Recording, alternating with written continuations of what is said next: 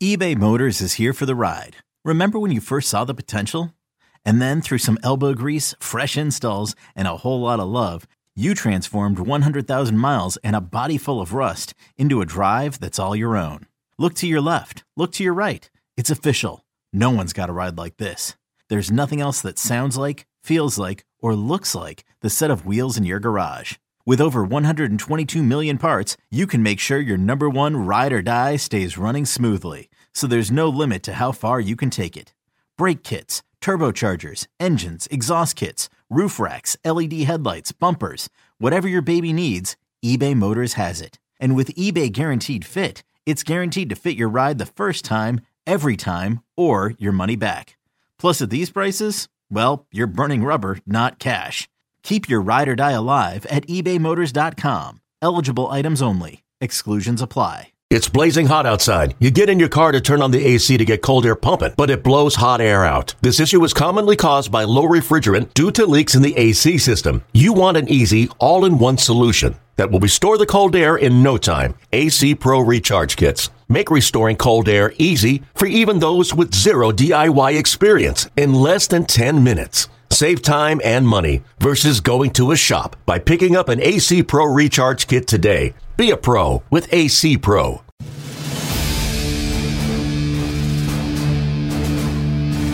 The following is a presentation of Radio.com Sports.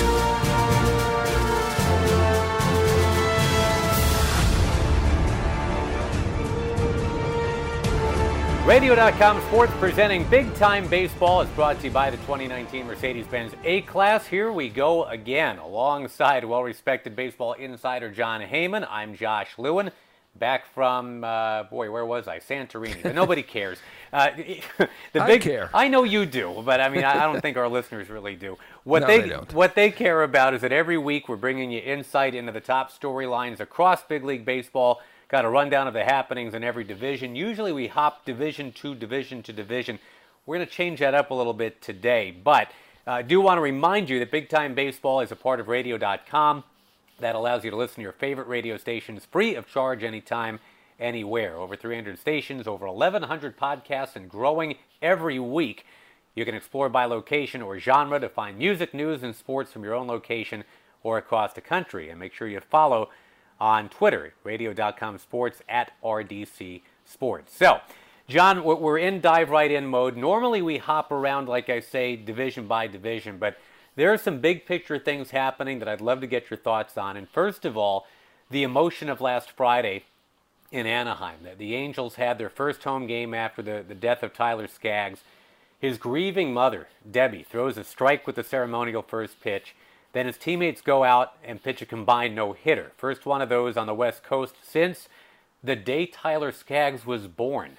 And, and I'm sure by now you've heard some of the other cosmic numerology here. Uh, Mike Trout was the first to note that the Angels scored seven first inning runs, finished with 13. And the guy's birthday is 713, which it would be just a couple hours after the game ended. So uh, I know it's kind of from the files if you can't make this stuff up. But that was just unbelievable theater. Incredible. Uh, just an amazing coincidence. Uh, as Trout pointed out, the 713, uh, un- unreal. And later it was pointed out that uh, this was the first combined no hitter since the day he was born, uh, coincidentally. Uh, just incredible. I think the first pitch, uh, I, I, knew a little bit about Debbie Skaggs, and she's a legendary softball coach in Santa Monica and taught Tyler a lot about pitching. Not surprised she threw a strike. That was fantastic. And then at the end, when they laid his jerseys uh, over the pitcher's mound, a very, very touching scene. Uh, just incredible. Um, it's uh, such a sad situation. Uh, he obviously was, uh, you know, a few days short of his 28th birthday, way too young. Very, very sad. But I think the team handled it as well as any team could. You know, Dee Gordon was on the other side, and he's the guy that when Jose Fernandez passed, I mean, you know, and Dee Gordon never hits home runs, but the very first opportunity he has to swing the bat, he parks one off Bartolo Colon. And he said back then, if you don't believe in, in God, you might want to start. And he basically said the same thing after he was there to see what happened in, in Anaheim. But yeah, I was. I, I, Yeah, I was there for the Dee Gordon, incredible, and not just a home run; it was into the upper oh, deck, which we didn't think he had it in him. Right, exactly. Yeah, I mean, you know, obviously can be explained through adrenaline and emotion, and it was just that moment where he did it. Uh, one that's one way of looking at it, but obviously, uh, Dee Gordon's perspective very interesting and certainly very, very understandable. Uh, the coincidences uh, uh, involved with this one are really hard to explain. Uh, so Dee Gordon uh, certainly had his uh, perspective on things, and uh, certainly understandable the way he felt about it. We mentioned the combined no hitter, Jon. We almost saw a combined perfect game just a couple days later, and if the shift had not been in play, uh, who knows? Because all it was was a ground ball to second base that, that broke it up. That was the, the Tampa Bay Baltimore game. Yeah, that is true, and that's again just uh, that's a freak. In this case, uh, the shift has lowered batting averages. Obviously, the batting averages were up well over 250 at one point, and now they're well below even uh, 240. Uh, so, uh, you know, I do think the shift does help the pitchers, does help the defense. It does make sense. In this case, it took it away from the Rays, and uh, you know, uh, uh, I give the Tex, I give Tampa credit. Their pitching is fantastic. They've done a great job. On the other end of the spectrum, uh, Baltimore, uh, they're tanking, so uh, it shouldn't be a surprise that uh, people are picking on them and thro- almost throwing perfect games against them. If it sounds like two middle-aged guys shaking their fists at clouds here as we talk about the shift, I, am kind of interested, Jon, because my, my Twitter feedback seems to consist of two groups. I don't know if you see the same thing, but number one is people who hate the current analytics and the three outcome style of baseball, and they're not going to evolve no matter what. And number two is those who just refuse to acknowledge there's anything wrong at all with the game, and we should all just shut up and stop whining already. so, I, you know, I, I'm applying this to things like the shift and like pitching, where I'm looking at two major league pitchers averaging six and two thirds innings a start. Nobody's averaging seven, but Verlander and Scherzer at least are at six and two thirds. Grumble, grumble, grumble. Uh, hitting. The three true outcomes could, could bore the balls off a billiard table. Pace of game is still a huge issue. The average time of game of those two games in London between the Yankees and Red Sox was 435. And I can't believe we're complaining about this, but we're on pace for 6,666 home runs. That's 1,100 more than last year, about 1,800 more than 2015. So I guess what I'm getting at is, is are you team grumble or are you team roll with it? I, I mean, because I'm, I'm yeah. really, I go back and forth. Well, I'm a natural grumbler and a natural complainer. I, I do see if if the shift is allowed, and I could see the point of saying it's disallowed, but once it's allowed, I think they're do, teams are doing the right thing by shifting. It certainly has kept the batting averages down. It's turned a lot of power hitting, slow guys who are left handed from 280 hitters to 220 hitters. So it certainly is effective. I can't say it's not effective. I would like to see, I mean, I know people love the long ball, but I think it's gotten out of hand at this point where we're seeing little guys go the opposite way. Uh, the Minnesota Twin catchers, uh, just for example, are not home run hitters. And now all of a sudden they are home run hitters. Uh, you know, I think it's a little bit much. It's something they need to look into. So I guess I'm grumbling about that. I'm not grumbling about the shift. So uh, I'm a half a grumbler. I guess that's uh, middle aged. Well, the, the other grumble fest that, that I, I think is kind of popping up here, and it always is with umpires. Somebody's always grumbling about umpires, especially if Angel Hernandez is working the series. But uh, the, the robot umps are often running in the Atlantic League. It's, it's a major league sanctioned experiment that doesn't completely disempower the home plate umpire, but it's definitely got some big brother overtones in play. A lot of interesting things they're trying out in the Atlantic League, and of all the things they're looking at, from the umpires to you can now steal first base if you want to. Do you have thoughts on that? Yeah, I, well, I you know I like the fact that MLB is willing to consider and to experiment, to think about anything. I, I do like that idea. Uh, you know, I think it's a long shot. We're going to see the steal first base, and I think it's we're a long way from the robo ump. Craig Minervini, one of the Marlins announcers, had something interesting on Twitter that gave me something to think about on the robo umps. I have not really been in favor of the robo umps, but uh, you know we have challenges on other plays. Maybe give a manager a challenge or two uh, on the strikes, uh, ball strike calls, and see how that goes. I, I think he was looking at uh, Brian Anderson, uh, strike three, that was really a key moment in a game with the Marlins and the Mets. And the pitch was a probably a ball. I, I think it would have been overturned. It was very close, uh, but I think uh, the, the batter was right, and it was a very key moment. So uh, I, I'm not still in favor of the robo umps, but I, I, I could go for the uh, challenge the ball strike calls as we have the challenges on the uh, safe out and, and other uh, different plays in baseball. As long as we're kind of going down Grumble Avenue here uh, at the All Star game, it's our first chance to talk since the All Star game. There's so much talk about the baseballs themselves, not unlike your podcast hosts, very tightly wound is the assertion by, by Justin Verlander. And he said if any other $40 billion company bought out a $400 million company and the product changed dramatically, he said it's not a guess as to what happened. So he put that out there. Rob Manfred calls him into the principal's office, and all of a sudden Verlander's saying nothing about anything. But the, the leather is slicker, the seams are tighter, the, the pill is perfectly centered now, the drying process has changed. There are so many anecdotal uh, and rumored pieces of evidence here to suggest that this ball is just so freaking different why can't we figure out this thing once and for all? I'm not sure why we can figure it out. I'm, I'm going to go down the middle on this. I, I do believe him. He would know whether the ball has changed. I mean, he, he is uh, a pitcher, a great pitcher, a Hall of Fame pitcher. He would know about that. I don't think there's any doubt that the ball has changed. Uh, as far as whether MLB has ordered that up, and uh, there's some uh, behind the scenes uh, uh conspiracy to uh, make the ball different and to have more home runs. I, I don't really believe that. I, I don't think that MLB is really interested in more home runs. I, I do think MLB would like to see more triples, more stolen bases, more balls in play. Uh, so I, you know, I don't believe that they ordered it up. I don't know whether someone's just working behind the scenes to see what they can do and have fun with it. I, you know, I can't tell you, but I, you know, I'm not buying into that conspiracy theory. And before we leave the All Star game, I just thought it was fascinating that, you know, all the talk we did in the offseason, Machado, Harper, you know, the biggest name free agents, they were not included. In fact, none of the nine most expensive offseason free agents ended up in the All Star game. There were 12 players making Major League minimum that did. I just think that's fascinating. Anthony Rendon had never been to an All Star game, which is remarkable. He got there.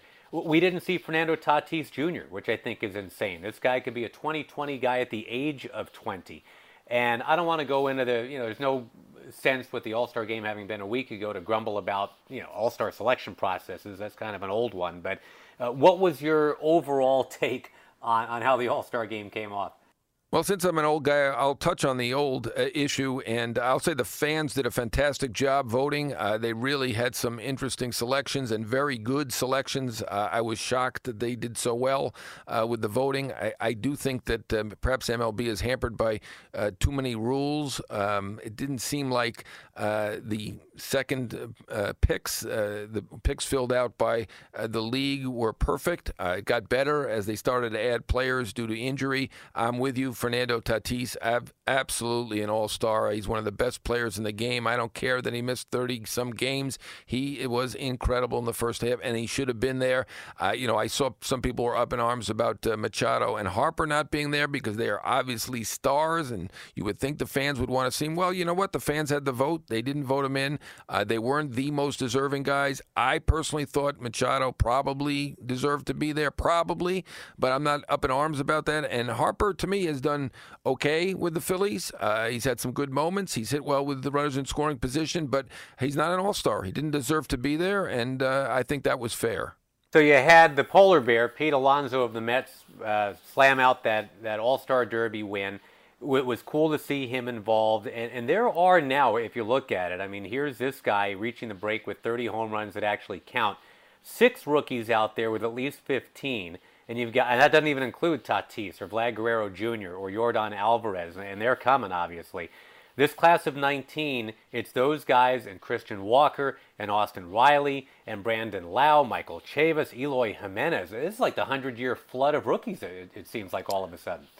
Fantastic, and, and Alonso put on quite a show in that Derby, and uh, he's just uh, everything that's good about baseball. We had him on MLB Network. Just a fantastic uh, young man who really appreciates what he's going through, and uh, you know there were doubters along the way. He was a second round pick, I believe, so uh, you know he wasn't the top top pick, but certainly showed some potential in, in, at Florida, University of Florida. a lot of people didn't believe in him along the way. There were doubters, I think, even in the, their own organization, at least some uh, regarding his defense and whether it was going to play out as a, as a National League player. And some wondered whether he's an American League player. And, and I give him credit for what he has done. And uh, he's going to set that Mets single season record. He's already set the Mets single season rookie record, beating Strawberry. But 41 is the record with uh, uh Beltran and Hundley. And uh, I think he's going to hit 50. And just hats off to him for his performance at the All Star Home Run Derby. And he actually made a nice play in the game and for his overall performance this year in his rookie year. But you're right, there are a lot of guys having good years. He's Jon Heyman. I'm Josh Lewin, big time baseball from radio.com sports. And we're going to get to, at the end of the podcast into Jon's insider segment. We'll break down what to expect in terms of the, uh, the trade deadline. There is only one deadline now, and it's coming hot. So uh, I just want to throw it out, I guess, kind of initially here, Jon, that as of this recording anyway, couple of minor deals have been struck, and, and, probably not a big surprise that Dave Dombrowski and Billy Beane were the guys that made the first two deals. Andrew Cashner comes into Boston from the Orioles, which is kind of vintage Dombrowski, right? I mean, he, he gets in there early, he addresses a need. Uh, the A's go get Homer Bailey from the Royals, and that's probably a, a typical Billy Beane uh, strike when it comes to all that. But uh, with Oakland in the race and with Boston in the race, can you see those two moves? And I know they're not blockbusters, but can you see where those guys can help those two teams? Yeah, not blockbuster, blockbusters, but I certainly can see where they could help. I mean, Homer Bailey, uh, he was a giveaway. Uh, obviously, in the offseason, uh, he, he had uh, he's had struggled in recent years since he signed that hundred million dollar contract, really. And uh, give him credit for uh, putting up a nice first half, and particularly at the end, he certainly is hot. Uh, you know, Oakland they they try to capitalize, and they do a fantastic job on a limited budget. So I, I give them credit. And uh, same for Dave Dombrowski. He's always willing to go for it. I, I think uh, getting that starter uh, in Cashner is should help. Um, you know, amazingly, he won 12. Uh, the, excuse me, the Orioles won 12 of his starts. Out of the 28 wins, 12 came in uh, Cashner games. So uh, putting him at the back end of that rotation should be a little bit of a plus for Boston. Every game could count. That AL wild card should be interesting. A lot of challengers in there. If Cleveland doesn't win the division, they're in it. If the Rays don't win the division, they're in it, as well as Boston, Oakland, Texas. So AL wild card, a lot of good teams, a lot of surprises rising teams are vying for it, and uh, it should be an interesting kind of a, a free for all in terms of trades. And one thing I'll say about the Orioles uh, in their trade, I know they didn't seem like they got that much. Two 17 year olds for Cashner.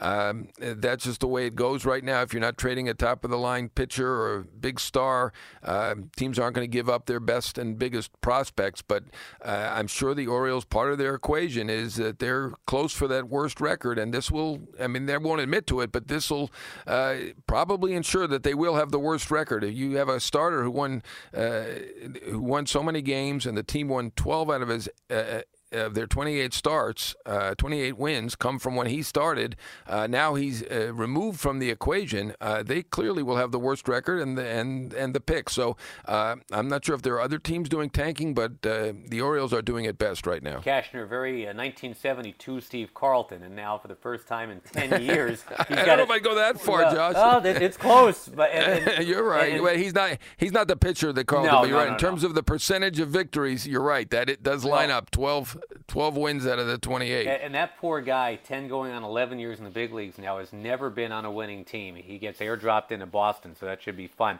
Uh, to your point, Jon, 20 teams at the All Star break, 20 of them, were within five games of a playoff spot, if not actually uh, in possession of a playoff spot. So here's where I start to get a little bit funky about the, the talk about who's really a contender and who's not.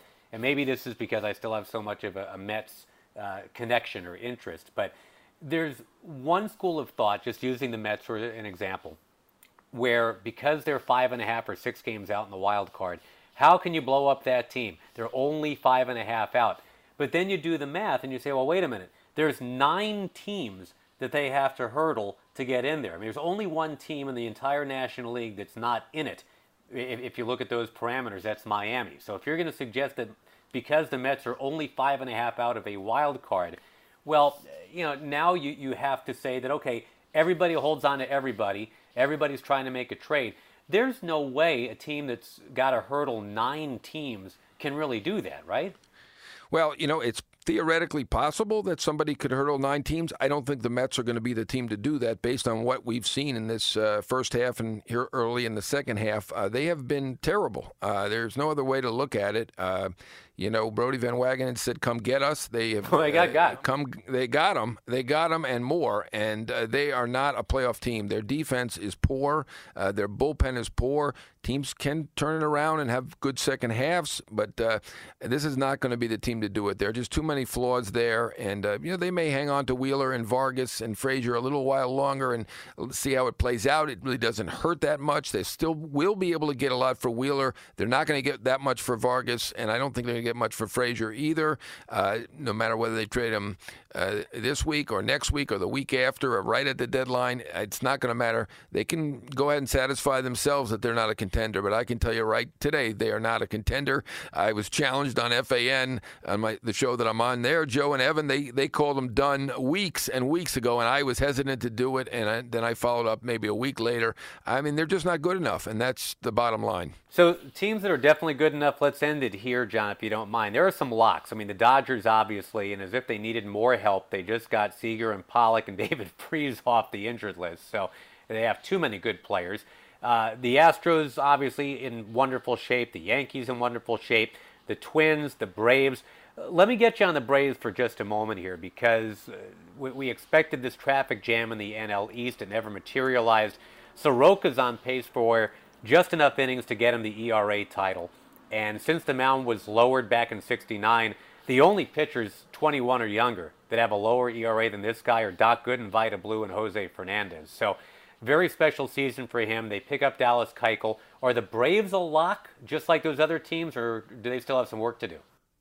Yeah, at this point, I'm going to call them a lock, and I'm going to say that was one of my worst picks. I, I had the Phillies winning that division, the Mets getting a wild card. Uh, I mean, the Phillies are still hanging in as a potential wild card right now, thanks to the way the NL is developing, uh, where mediocre mediocrity can be rewarded. But uh, the Braves, I, I, should have known. They were very, very good in the second half last year, and they're very young, and there's no reason uh, they should get worse. They added Donaldson. Uh, they they obviously have added Keuchel now. I didn't know that when I made the prediction, but uh, you know th- these guys uh, are very talented. And you mentioned Soroka and then Vida Blue and Dwight Gooden and Jose Fernandez. I mean, you, you look at him pitch and you don't see the talent that those three have. Those are three all time talents. I mean, Dwight Gooden, if he had stayed on the uh, straight and narrow, and again, great guy, but unfortunately an addict and had another run in with the law recently. I feel very bad for him. Uh, he obviously has some issues, but in terms of talent, he uh, incredible would have been on the way as a Hall of Fame. Jose Fernandez, uh, just a tragic situation. Uh, Hall of Fame talent. Uh, Soroka is really a poised kid that you do not see. A guy who was 21 years old, or however exactly how old he is. Uh, you never, you don't see that kind of thing where he's such a smart pitcher at 21, and uh, I give him credit, and uh, it's really terrific. Deserving All Star, obviously Acuna, fantastic. Albies, fantastic. We know what Freddie Freeman is. Uh, that team is going to win that division, and I'm not uh, taking any credit because I didn't pick them, but I give them credit. So the NL East not as packed tight as we thought, but the NL Central is the division that's got that going. Nick Krall, the general manager of the Cincinnati Reds, is on deck. We'll talk to him about his team in just a moment. Let's bring on Nick Krall, the Cincinnati Reds vice president and GM. And wow, I mean, I think we all thought, Nick, that in a perfect world, this would be a great race in the NL Central. this is, I mean, bumper to bumper traffic here. This is something what you guys are dealing with. Yeah, it's it's been great. I mean, it's it's been uh, it's, it's obviously been been a lot of fun, a lot of a lot of uh, nervous days.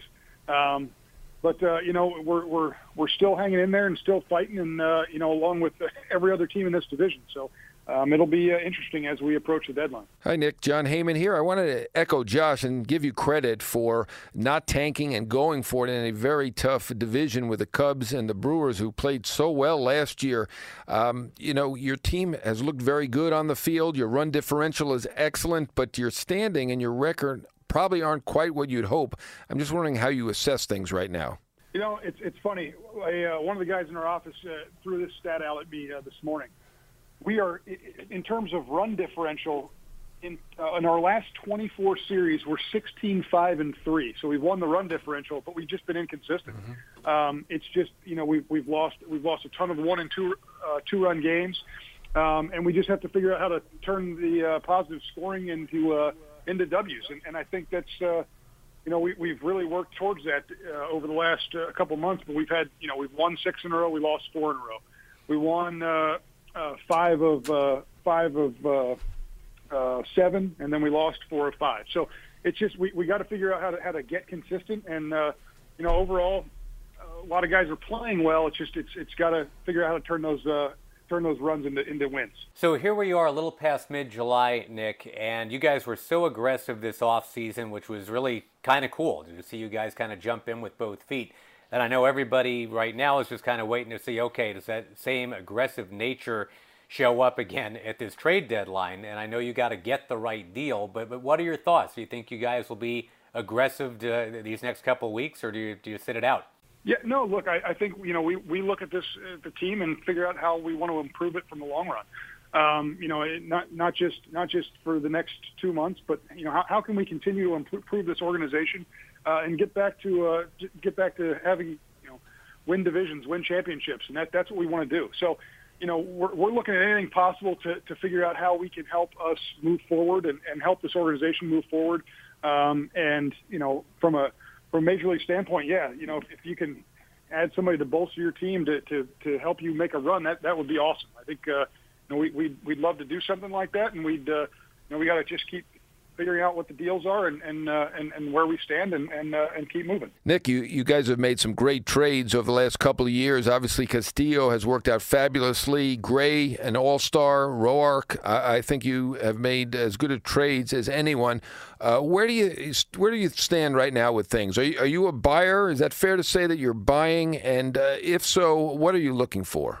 I mean, it's it's hard. Yeah, look, I think I think you'd love to be able to buy this year. You know, we got a, we got a couple more weeks of, uh, of games before we get to the uh, the actual deadline. But uh, you know, we want to see if we can get some consistency. But yeah, look, I, I'd love to be able to tell you, hey, look, we're going to buy, and, and and and this is what we want.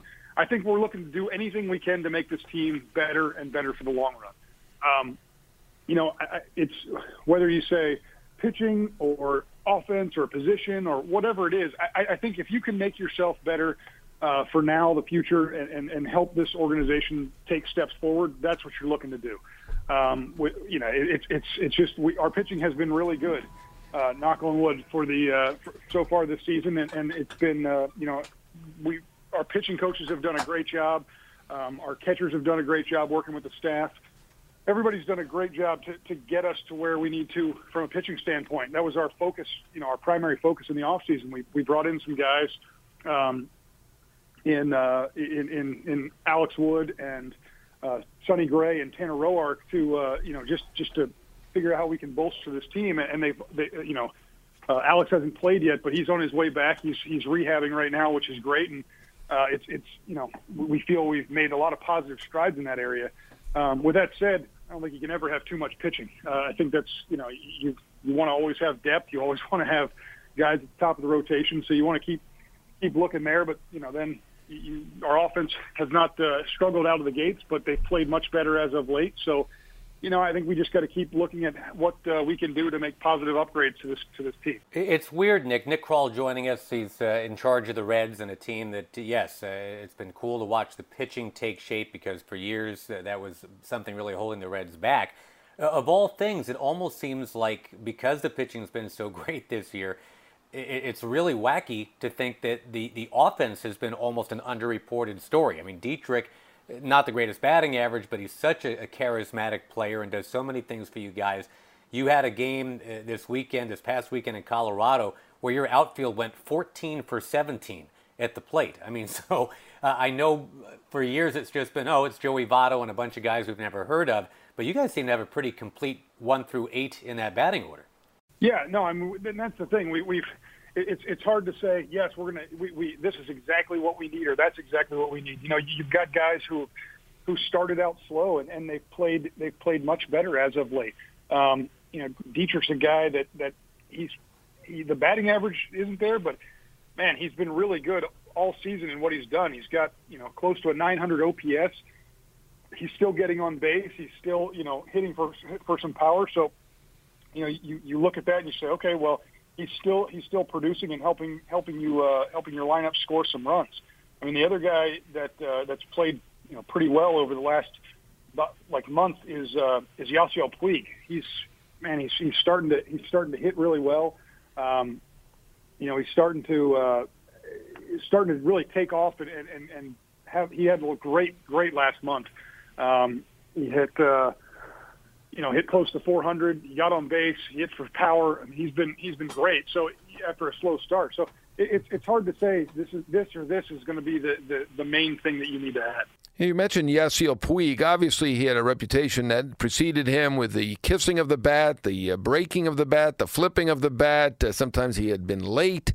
I- am just wondering how Yasiel Puig has fit in in a clubhouse. Obviously, he has performed superbly over the past several weeks, really pulling his season together after a slow start. But I think a lot of people are interested in Yasiel Puig and off the field and his decorum and all that. Uh, how has he done? And also, uh, he's a free agent after the year. Have you guys considered uh, signing him to a longer deal, uh, or have you even talked about it to this point? We have not had any talks with him. Um, you know, on a personal level, he's been great. Uh, he he really has been great. Um, it's you know, you you hear this or hear that. Uh, we haven't seen any of it. He's a he's definitely a charismatic guy um, that has a lot of fun out there. But but he's he's been a great teammate. Um, he's been a high energy guy, which has been fun to see. Um, and I think that he, he's been a lot of fun to have uh, for, for this team and for this organization in this town. Nick Krall, always a pleasure. Continued success to you guys. It's a really fun division race, and you guys are a really fun team. Go get him, and we'll, we'll talk again. Thank you, my friend. All right, thanks, guys. I appreciate it. Now we get to talk some AL East with our good friend Sweeney Murti, who is a podcast champion, by the way. I'm going to uh, promote that a little bit later here. I want to dive right in, though, with Sweeney, Yankees beat reporter for WFAN. And before we get into what's going to be a big weekend in Cooperstown, Sweeney, because there's Mussina and there's Mo, uh, these Yankees are not exactly eager to lessen their stranglehold uh, on, on top of this division. What are you seeing coming out of the break here? What do they need to do? Do they really need to add a starting pitcher? And if they don't, are they still okay?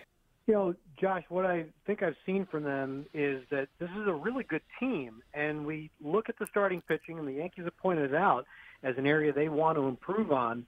Uh, and I think the fans have kind of latched onto that as an area that might keep them from winning a World Series. But if you look at the rest of the team, look at the way they performed.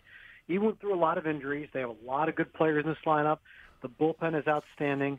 You know, they're a really good team, and even they played the good teams in the first half very well. They've blown through the AL East so far. Uh, they start the week with a mark of 31 and 10 against the division, and uh, they have a chance to put some real distance between themselves and the Rays uh, with a good performance this week in the series. So, uh, not a lot has, go- despite the injuries, not a lot has gone wrong for the New York Yankees. They could not possibly be in a better position, even if all those guys had stayed healthy in the first half.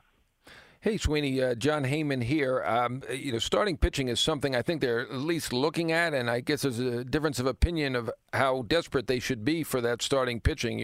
Everything's been good for them to this point, but uh, there've been a lot of names that are out there. Uh, obviously, uh, Syndergaard and Wheeler with the Mets, and Bauer, Boyd, uh, Stroman, Mad Bum. Uh, how do you think the Yankees look at this? Do they have an order? Uh, do they have to get a number one or two starter to even consider it? And do they have a ch- do they feel they have a chance for any of the Mets guys? Obviously, Wheeler's going to get traded. Uh, we're not sure about Syndergaard here. Do they just? I mean, they've tried in the past to talk to the Mets, and uh, the Mets don't seem to want to deal with them.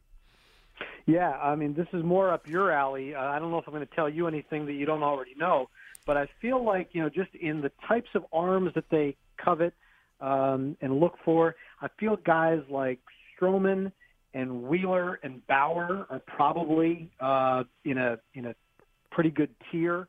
Um, and they come with varying levels of control too. So the price tag is different. That's ultimately what's going to decide this because I don't think the Yankees are ever afraid to deal prospects, but you know they don't like getting fleeced. They don't like thinking about overpaying.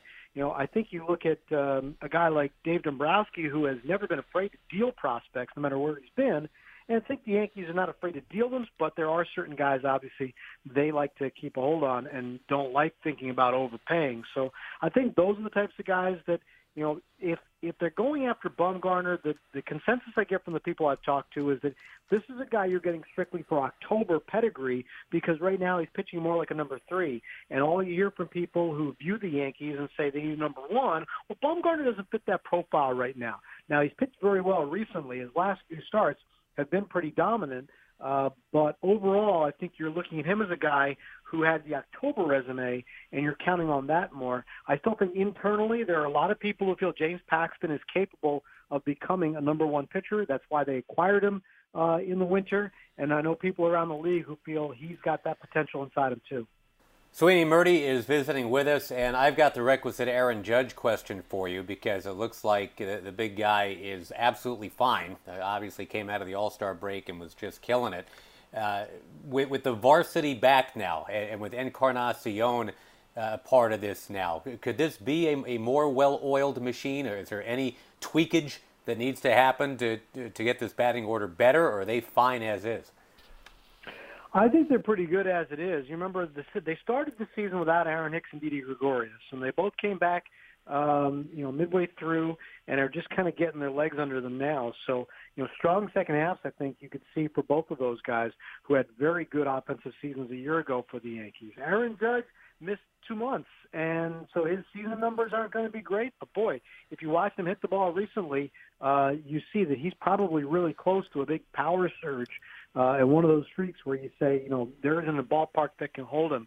Uh, the Yankee lineup is a good lineup, a really good lineup. And I think what you have to look at is that even with all the injuries, they had some constants. Gary Sanchez missed two weeks with a calf injury. That was it. But he had an all-star first half. Gleyber Torres had an all-star first half. Luke Voit had an all-star first half. Didn't make the team. He got hurt um, in that London trip and was out for the final 10 days or so. Uh, for the break, I have a feeling he might have found his way onto the All Star team and into the home run derby if he had stayed healthy there. Uh, so the Yankees have had uh, some really good offensive performers there, and DJ LeMahieu. I don't want to cut him short. Offensive, uh, an All Star first half and a tremendous uh, uh, first half. So even with all the injuries, they had performers who could carry that offense, and now they have kind of what you know is a scary offense because it's you know when you look at guys at the bottom of the order who are doing things like Gio Urshela – um, you know, or on Sunday, uh, Mike Tauchman got a big uh, hit. You know, these are the guys who were able to perform because you're afraid to turn a lineup over. Pitchers are trying to make pitches and get these guys out uh, at the bottom of the order because you don't want to start it back at the top again with LeMahieu and Judge and that whole machine. Hey, Sweeney, I'm glad you mentioned DJ LeMahieu. I don't mind the narrative that he could be MVP or certainly be considered MVP. Uh, I'm going to ask you to uh, risk some uh, backlash here because I know the analytics people get up in arms and say, of course, Trout's the MVP. He's the best player. He has the highest WAR, all that. Where, where do you stand on that front? You know, it's it, I don't have a vote, and guys like you have had a vote. It's just the varying definition of it. Of you know what you consider the V to to really mean. Um, and so that's why this debate is always going to go on. There's never going to be a perfect answer. Mike Trout's the best player in the game. He has been. Um, DJ LeMahieu is is absolutely an MVP candidate. Um, the last couple of weeks for Gary Sanchez has slowed down a bit, has hurt my argument. But you and I, in in this same spot two weeks ago, had the uh, had the debate where I feel like Sanchez has been undervalued because of um, what you saw from him last year, the bounce back has been tremendous. And the fact that he's played well on both sides defensively and is a, a phenomenal offensive player once again, really wiped out what was a bad season for him last year, I think he gets underplayed in the MVP debate. So the Yankees have a couple of guys that might cancel themselves out. Uh, but I think as the vote, you know, as you see the season go along, if LeMahieu maintains, certainly voters will take uh, him into account, and uh, and we'll see if uh, if anybody can unseat Trout. Sweeney Murti visiting with us of WFAN, a lot of Yankees perspective, and there will be a lot of Yankees talk, obviously, in Cooperstown this coming weekend. It's a very Yankee centric kind of class, and, and if anybody has the time, I hope they do, to check out the uh, the 30 with Murti podcasts are always worth your time. But I know you've had Mussina on, you've got Rivera on uh, on this current one that you've got out. When you talk to those guys, Sweeney, and you've known them for years and years and years, uh, what's the sense that you get as they approach their biggest weekends ever, uh, just in terms of where their minds are? You know, with with Mariano, uh, it's really just a feeling of this was inevitable. You know, and I think we knew from you know I, the first question I asked him really was about you know for years we used to refer to you as future Hall of Famer Mariano Rivera. Now he's an actual Hall of Famer, and uh, I asked him to describe what the feeling was like. So um, he is certainly well aware that this this was coming, and um, and he's taking it all in. I, I think it's hard to find somebody who appreciates his place in the game more than Mariano Rivera because he came from humble beginnings, and the humble part really never left him, as he is now one of the most recognizable and you know really one of the great ambassadors for the game uh, because of what he did on the field and how he achieved it. Um, Mike Mussina is is in a different place because I don't know that he ever expected to be here. Although if you talk to him late in his career, like I did covering all eight seasons of as a Yankee, you know, he knew what he had accomplished. It was just a matter of whether or not that historically enough people, 75% of the voters, thought that stacked up. And there was great debate about it for a long time. I think the new age voter who takes some analytics into account and you look at his place with categories like ERA plus, and you look at him, uh, you know, in a historical context, I think you recognized that the age in which he pitched, the highly offensive era, the ballparks in which he pitched, and you, you know, even out factors like that, and you you recognize that he belongs in the room. That is Sweeney Murti, and that is good info. Always a pleasure, my friend. Uh, are you going to Cooperstown, by the way? I didn't even ask you that. Yes, I am going to Cooperstown and hopefully providing uh, some good content for WFAN, WFAN.com, and uh, maybe uh, maybe we'll throw together another podcast worth of material for next week. But uh, I am going um, to see uh, Mariano and Mike Mussina, and uh, it's a big day for the Yankees, and they'll have one more next year when Derek Jeter goes in.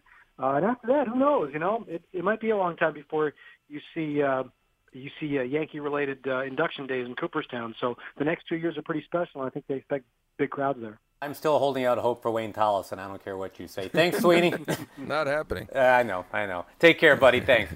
And we've got thanks, we've got more still. We've got Jon's insider information. That'll close things out in just a moment. We have our insider segment now. It's probably a, a great time to ask our weekly Mickey Callaway question of Jon Heyman. Uh, are we going to see you tomorrow, Mickey, or, or are we never going to see Mickey again? I like the way you worded that. Very good. Very good. We're going to see Mickey tomorrow and several tomorrows, but not next year. I, my understanding is uh, they're going to. The intention is to keep him for the year, as we've suggested for the past few weeks, and uh, uh, probably, very likely, in fact, move on next year. And uh, Brodie Van Wagenen, the GM, will have a chance to hire his own manager. I do think he likes Mickey very much, which is why he's continues to get this full chance to manage for the rest of this year. And you never know, I guess, what could happen. We don't think the Mets are going to move their way into contention. I certainly do not believe that's going to happen. And uh, they will move on and find a new manager. I know that the fans are out there clamoring, particularly for Girardi and or potentially a Showalter or a Dusty Baker. Uh, you know, I think that's probably a long shot in, in, terms of the control. I don't know they want to give that much control uh, to either guy. And Girardi certainly was making four million dollars a year as a Yankee manager. The Yankees have a, obviously a lot of revenue, and they're one of the few teams willing to pay a manager four million if it comes to that. But uh, I don't believe that the Mets would. The way I think they're going to look at it is they're going to conduct a, a full search, and I think that the guy they'd want is a guy they're not going to be able to get. Uh, Brodie Van Wagenen, very close to A.J. Hinch, who's done a terrific job in Houston. He was his agent, uh, representing him for his last contract, and uh, as he got for a lot of players, he got a terrific contract for AJ Hinch, a four-year deal, which is actually standing in the Mets' way now because Houston's not going to let AJ Hinch go, obviously. And what will happen is he's going to be a sounding board instead. And I, my understanding is that he likes a few of the guys who've coached for him in Houston, and uh, those are potential guys. I think that uh, if we look at uh, Joe Espada, who was a Yankee coach for a while, a Marlin coach for a while, uh, I think that AJ Hinch would speak highly of him. Tim Bogar, who was briefly the interim manager in Texas, uh, has been a coach in several places, including uh, Boston and several places, other places. That's a possibility. And, you know, I think Eduardo Perez would be somebody interesting to look at. He was a, a coach in Houston, and obviously we know he's a terrific, terrific announcer for ESPN. So I'm going to throw those three names out speculatively as potential next managers uh, Bogar, Espada, and uh, Perez. All right, let me keep it on the Mets only to ask you about Wheeler and Syndergaard. Where are they both going to go? Is Syndergaard going to go at all?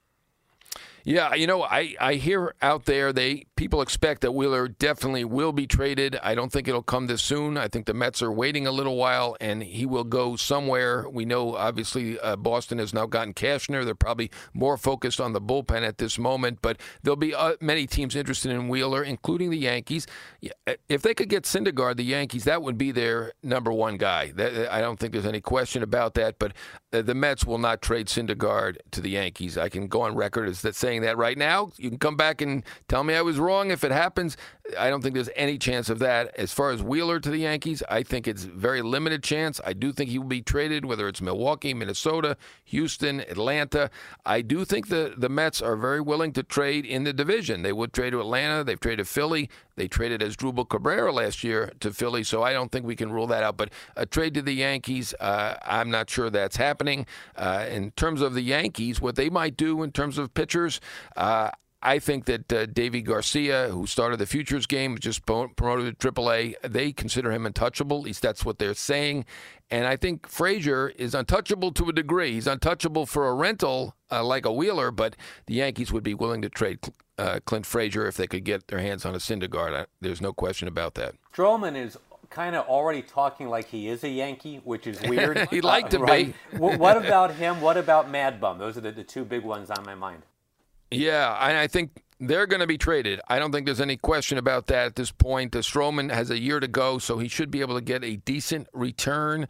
Uh, probably not as much as some people are saying. Uh, the Yankees, I think, are, are a little bit lukewarm on Stroman. I, they appreciate the kind words, the fact they'd like to play in the bright lights in the big city, uh, the fact that he's from Long Island. I understand he uh, took the uh, was at the All Star break after the All Star game because he was an All Star. He went to Mont- Montauk out on the island, so uh, he is a New Yorker. Parker but uh, I, I don't think he is at the top of their list. I think they'll consider him, uh, depending on what else is out there. But I, I do think, uh, despite the uh, emphasis on analytics, they will look more seriously at Mad Bum. I think they would like to get uh, their hands on him. Um, they are on his no trade list. Uh, however, uh, you know, at this day and age, that no trade list, you know, this is something that isn't talked about that much. But as the GM pointed out to me, it's not necessarily that valuable in certain circumstances. And this is one of them where he wants to be traded because.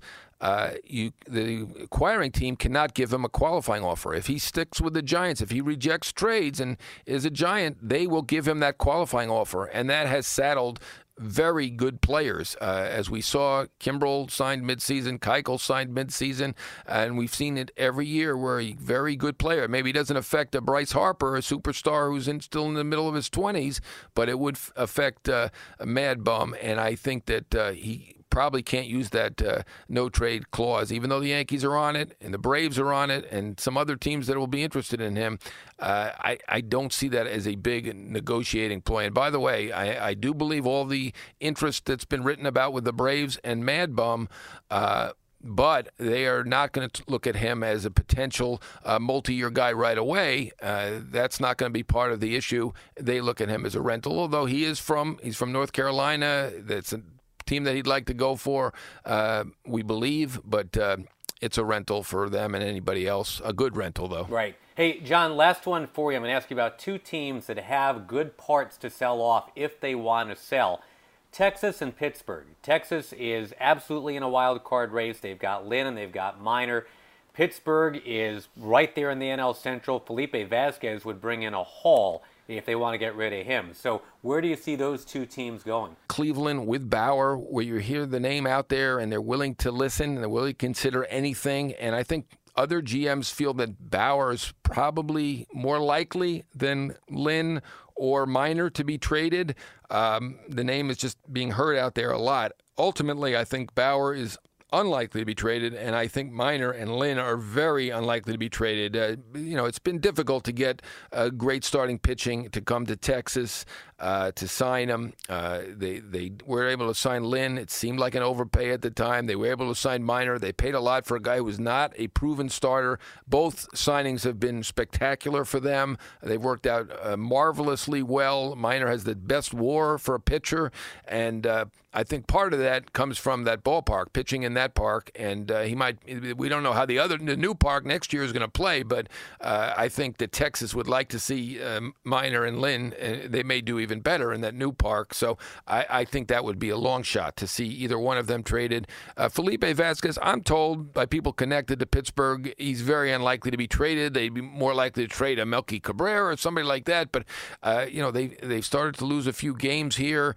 They are in that tight NL Central. Uh, I I kind of think they probably won't trade Vasquez, but they're going to be some big offers for him. The relief pitchers have gotten big stuff back. We saw Miller traded and we saw Chapman traded, and those were really the biggest hauls that we've seen in the last five years. Uh, Gleyber Torres uh, going for Chapman, two big prospects, including Clint Frazier, we had referenced earlier, uh, going for Miller. So I think Pittsburgh's going to have to consider it, although I'm being told it's not going to happen. Boy, that is a, dizzying segment, and I think next week it's only going to be more dizzying because we'll have more moves to discuss. yes, absolutely we'll will. be closer to the deadline. Jon, as always, thanks, my friend. A pleasure. And uh, to everybody out there, thanks so much for listening. Go and, and stir some stuff up, and we'll, we'll talk again in a week.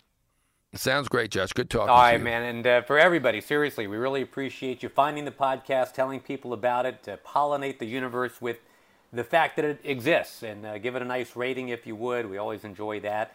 If you don't like the podcast, well, just keep your mouth shut. Is pretty much where we are with that one. It's called Big Time Baseball, and it's a product of Radio.com Sports. That is Jon Heyman. I'm Josh Lewin. We'll be back again in a week. Take care. This has been a presentation of Radio.com Sports.